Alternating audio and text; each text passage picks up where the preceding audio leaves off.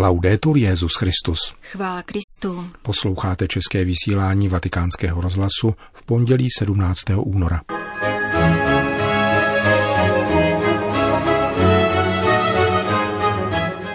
Papež František posílá budoucí vatikánské diplomaty na rok do misií. Ve švýcarském Lugánu proběhlo první celoevropské fórum laických bratrstev. Nový knižní rozhovor s papežem Františkem o svatém Janu Pavlu II. vám přiblížíme v druhé části našeho dnešního pořadu, kterým provázejí Milan Glázer a Jana Gruberová.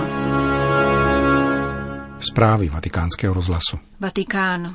Papež František v listě adresovaném předsedovi Papežské církevní akademie požaduje, aby budoucí diplomaté svatého stolce absolvovali roční misijní pobyt v diecézích. Předznamenal to již v promluvě završující loňskou biskupskou synodu o Amazonii a nyní toto doporučení nabývá konkrétních rozměrů. Dopis, který obdržel monsignor Joseph Marino, nový předseda zmíněné Akademie pro vatikánský diplomatický personál, nese datum 11.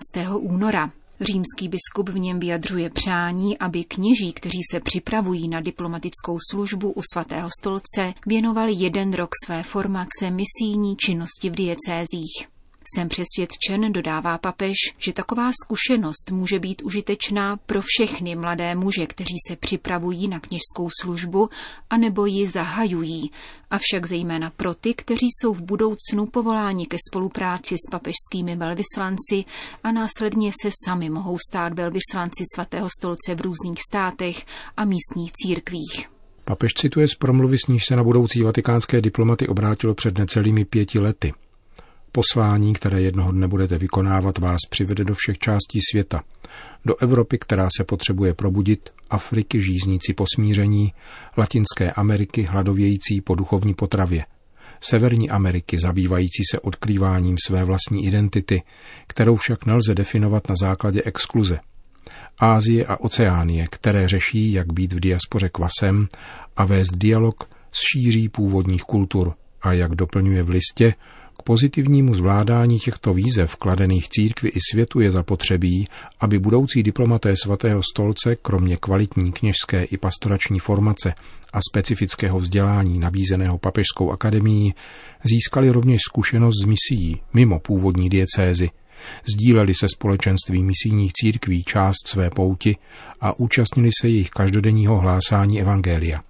Papež se proto obrací na monsignora Marína s žádostí, aby obohatil akademické kurikulum o jeden rok, plně věnovaný misionářské službě v místních církvích rozptýlených po světě. Tato nová zkušenost se bude týkat studentů, kteří nastoupí v příštím akademickém roce. Podrobnější vypracování celého projektu, píše dále římský biskup, se neobejde bez úzké spolupráce se státním sekretariátem, či přesněji řečeno s jeho třetí sekcí pro diplomatický personál svatého stolce a s papežskými velvyslanci, kteří jistě poskytnou údaje o tom, jaké místní církve mohou studenty přijmout.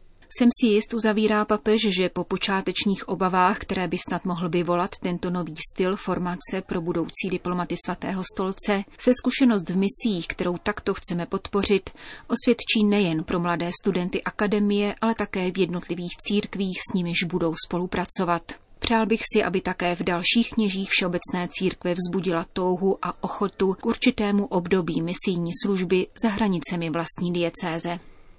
Švýcarsko. Diecéze Lugano o minulém víkendu hostila panevropské fórum Confraternit, vůbec první svého druhu. Sjeli se na něm delegáti laických bratrstev z největších katolických států starého kontinentu. Španělska, Portugalska, Francie, Švýcarska, Itálie, Polska, Maďarska a Rakouska. Spolu s konfraternitami z menších zemí Andory, Monaka, Malty a Lichtensteinska. Vyslechli si přednášku předsedy Papežské rady pro novou evangelizaci Monsignora Rina Fizikeli na téma role konfraternit v nové evangelizaci třetího tisíciletí. Avšak především se zaměřit na vzájemné propojení a redakci programového dokumentu nazvaného Charta 2020. Setkání zorganizovalo Bratrstvo svatého Karla Boromejského z Lugána, které v tomto městě po více než čtyři století spravuje stejnojmený kostel a významně se podílí na charitativní, katechetické a kulturní činnosti církve. Podle Francesca Antonettiho, předsedy Konfederace italských konfraternit, není tato forma združování věřících nijak zanedbatelná. Zahájili jsme sčítání na evropské úrovni a z prvních odhadů vyplývá, že v Evropě existuje 20 tisíc bratrstev, do kterých se zapojilo 6 až 7 milionů věřících. V určitých oblastech Španělska se členství v konfraternitách týká až čtvrtiny dospělé pokřtěné populace. Spolubratři a spolusestry pochází ze všech demografických a sociálních vrstev, včetně zástupců v místní politice a na profesionální scéně. Některá bratrstva mohou čítat až 15 tisíc členů, popisuje pro list italských biskupů. Jak ale v zápětí dodává, schází vzájemné propojení a koordinace na národní úrovni. Pouze Itálie a Španělsko, země vykazující největší počet laických bratrstev, si vytvořili zastřešující instituce. Do konečného zmapování těchto zbožných spolků na evropském kontinentu nicméně zbývá ještě mnoho práce, vysvětluje italský laik. Při sčítání jsme se dočkali mnoha překvapení. Objevili jsme například velikou rakouskou konfraternitu s 15 tisíci stoupenců. Ve Francii jsme nasčítali zhruba 500 bratrstev, včetně kajícných. Dosud jsme nedostali odpověď z Německa a Belgie, ale domníváme se, že také v těchto zemích něco objevíme, doufá Antonetti. Počátky prvních společenstev katolických lajků, která se věnovala charitě, sahají do roku tisíc. O dvě století později se tento institut dále upevnil a vyvinul až do dnešního veřejného soukromého združení věřících, složeného z lajků a jimi též spravovaného za pomoci církevní duchovní asistence. Většinou se opírá o danou farnost a své poslání směřuje do oblasti bohoslužby, charity, katecheze a kultury. Dnešní konfraternity se bohužel potýkají s řadou problémů, od nedostatečné generační výměny po spory o majetek a způsob formace. Zejména v Itálii se jim rovněž vytýká přílišná propojenost s organizovanou kriminalitou. O tom všem a o podpore původního poslání, tedy rizího křesťanského života a sociální práce, diskutovali zástupci bratrstev v Lugánu pod záštitou Papežské rady pro novou evangelizaci a Rady evropských biskupských konferencí a zároveň si domluvili další schůzku na přes rok ve španělské Malaze.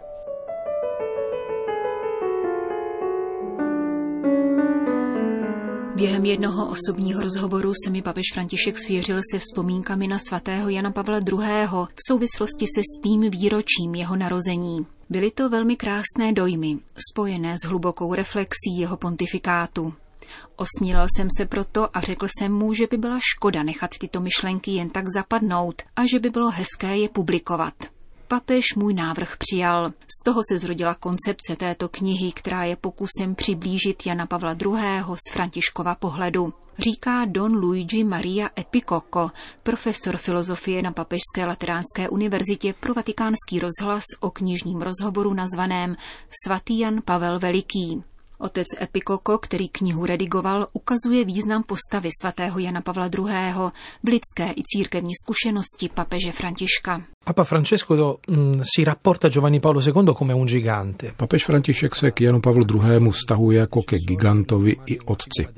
Zůstává pro něho rozhodující postavou, i když je jeho předchůdcem. V první řadě je postavou, již přináší útěchu, protože poprvé, jak sám říká, se s ním osobně setkal v jedné temné chvíli svého života. A těch pár slov, která mu Jan Pavel II. řekl, vnímal jako pohlazení a útěchu. Potom to byl právě Jan Pavel II., který jej vybral za pomocného biskupa a později arcibiskupa Buenos Aires a jmenoval jej kardinálem. Tím okamžikem se život papeže Bergolia stal neoddělitelnou součástí přediva pontifikátu Jana Pavla II.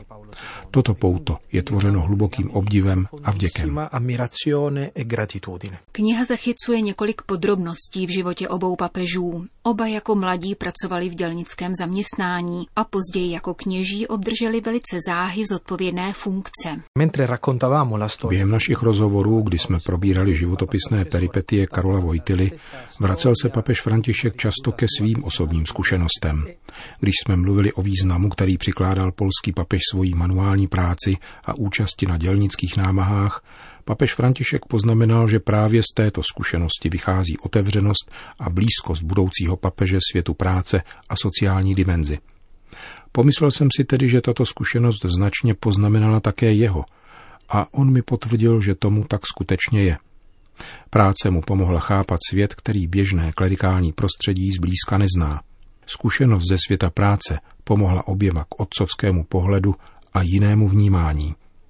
Různé epizody života Jana Pavla II. se mísí s těmi, které prožil papež František. Jsou zde podobnosti, v níž lze spatřovat i prozřetelnostní rysy – Jistě je však příznačné, že se některé věci opakují. Klíčovými slovy pontifikátu Jana Pavla II. je milosrdenství a radost. To platí i pro dnešek. Ano, když jsem se ptal papeže, proč položil takový důraz na téma milosrdenství, řekl mi, to jsem se naučil od něho. Milosrdenství jsem se naučil od něho. Čímž mínil Jana Pavla II. Radost je šifrou křesťanství, motivem, proč neexistuje dokument, exhortace či text papeže Františka, který by neodkazoval k radosti. Radost je totiž lakmusovým papírkem ukazujícím, zda je naše křesťanství od Ježíše Krista či nikoli. V knize papež cituje a výslovně sdílí dvě silná tvrzení svatého Jana Pavla II. týkající se kněžského celibátu a nemožnosti udělovat kněžské svěcení ženám. Jak jste došli k těmto tématům? Papež byl v těchto tématech nejenom velmi zřetelný, ale také korigoval moje otázky. Zatímco já jsem se pokoušel provokativně říci, že nynější situace duchovenských povolání spolu se skandály spojenými s delikty zneužívání kladou veliký otazník nad kněžský celibát, František nejenom zdůraznil, že celibát je vlastní charakteristikou latinské církve, ale přidal také slovo, které je pro pochopení celibátu klíčové. František zdůraznil, že celibát je milost – a žádný člověk opravdu inteligentní se milosti nezříká. Takže celibát není možné chápat jako pouze disciplinární záležitost. Nejde o disciplínu, která je aplikována na kněze, nýbrž o milost, skrze niž můžeme chápat význam kněžství. Ve věci svěcení žen však František hned na začátku rozhodně vyjasnil, že jakákoliv diskuze je uzavřena, protože ji ukončil právě Jan Pavel II. Papež hluboce souzní se svým předchůdcem, když poukazuje na velké neporozumění, podle něhož by se měl prostor pro ženy v církvi pojít se služebným kněžstvím, pojímaným jako výkon moci. Pokud chápeme kněžství jako výkon moci, pak podle Františka něco nefunguje. Je pravdou, že je třeba učinit mnoho, abychom dali prostor ženskému talentu v životě církve, ale spojovat tyto dvě otázky je maximálně nebezpečné. Domnívat se, že pouze kněžství může dát ženám místo v církvi, znamená podle Františka například nerozumět roli Marie, ale i Magdalény a všech ostatních žen, které vystupují v Evangeliu. Z těchto a ostatních úvah papeže Františka jež přináší nová kniha, tedy zřetelně vysvítá neoddiskutovatelná kontinuita pontifikátů. Mluvil bych spíše o neoddiskutovatelném společenství. A myslím, že dnešní debata, která klade různé pontifikáty nezřídka do protikladu, vyplývá z hluboké neznalosti Bible. Stačí si přečíst skutky apoštolů, kde se ukazuje, jak křesťanská obec hned od počátku prožívala napětí, pojící se k různým přístupům k témuž tajemství, jímž je mystérium Krista, jeho umučení, smrti a vzkříšení. Církev tedy nemá být chápána jako uniformita, nýbrž jako komunita, společenství. Církev žije právě touto schopností udržovat pohromadě různé věci. Všichni, kdo chtějí bílé nebo černé, pravici nebo levici, tradicionalismus či progresismus aplikují příliš těsné kategorie, jež nejsou schopny pojmout opravdový život církve. Říká autor knižního rozhovoru s papežem Františkem Don Luigi Epicoco, profesor filozofie na Papežské lateránské univerzitě. Jehož knihu věnoval loni k Vánocům Petru v nástupce svým spolupracovníkům z římské kůrie.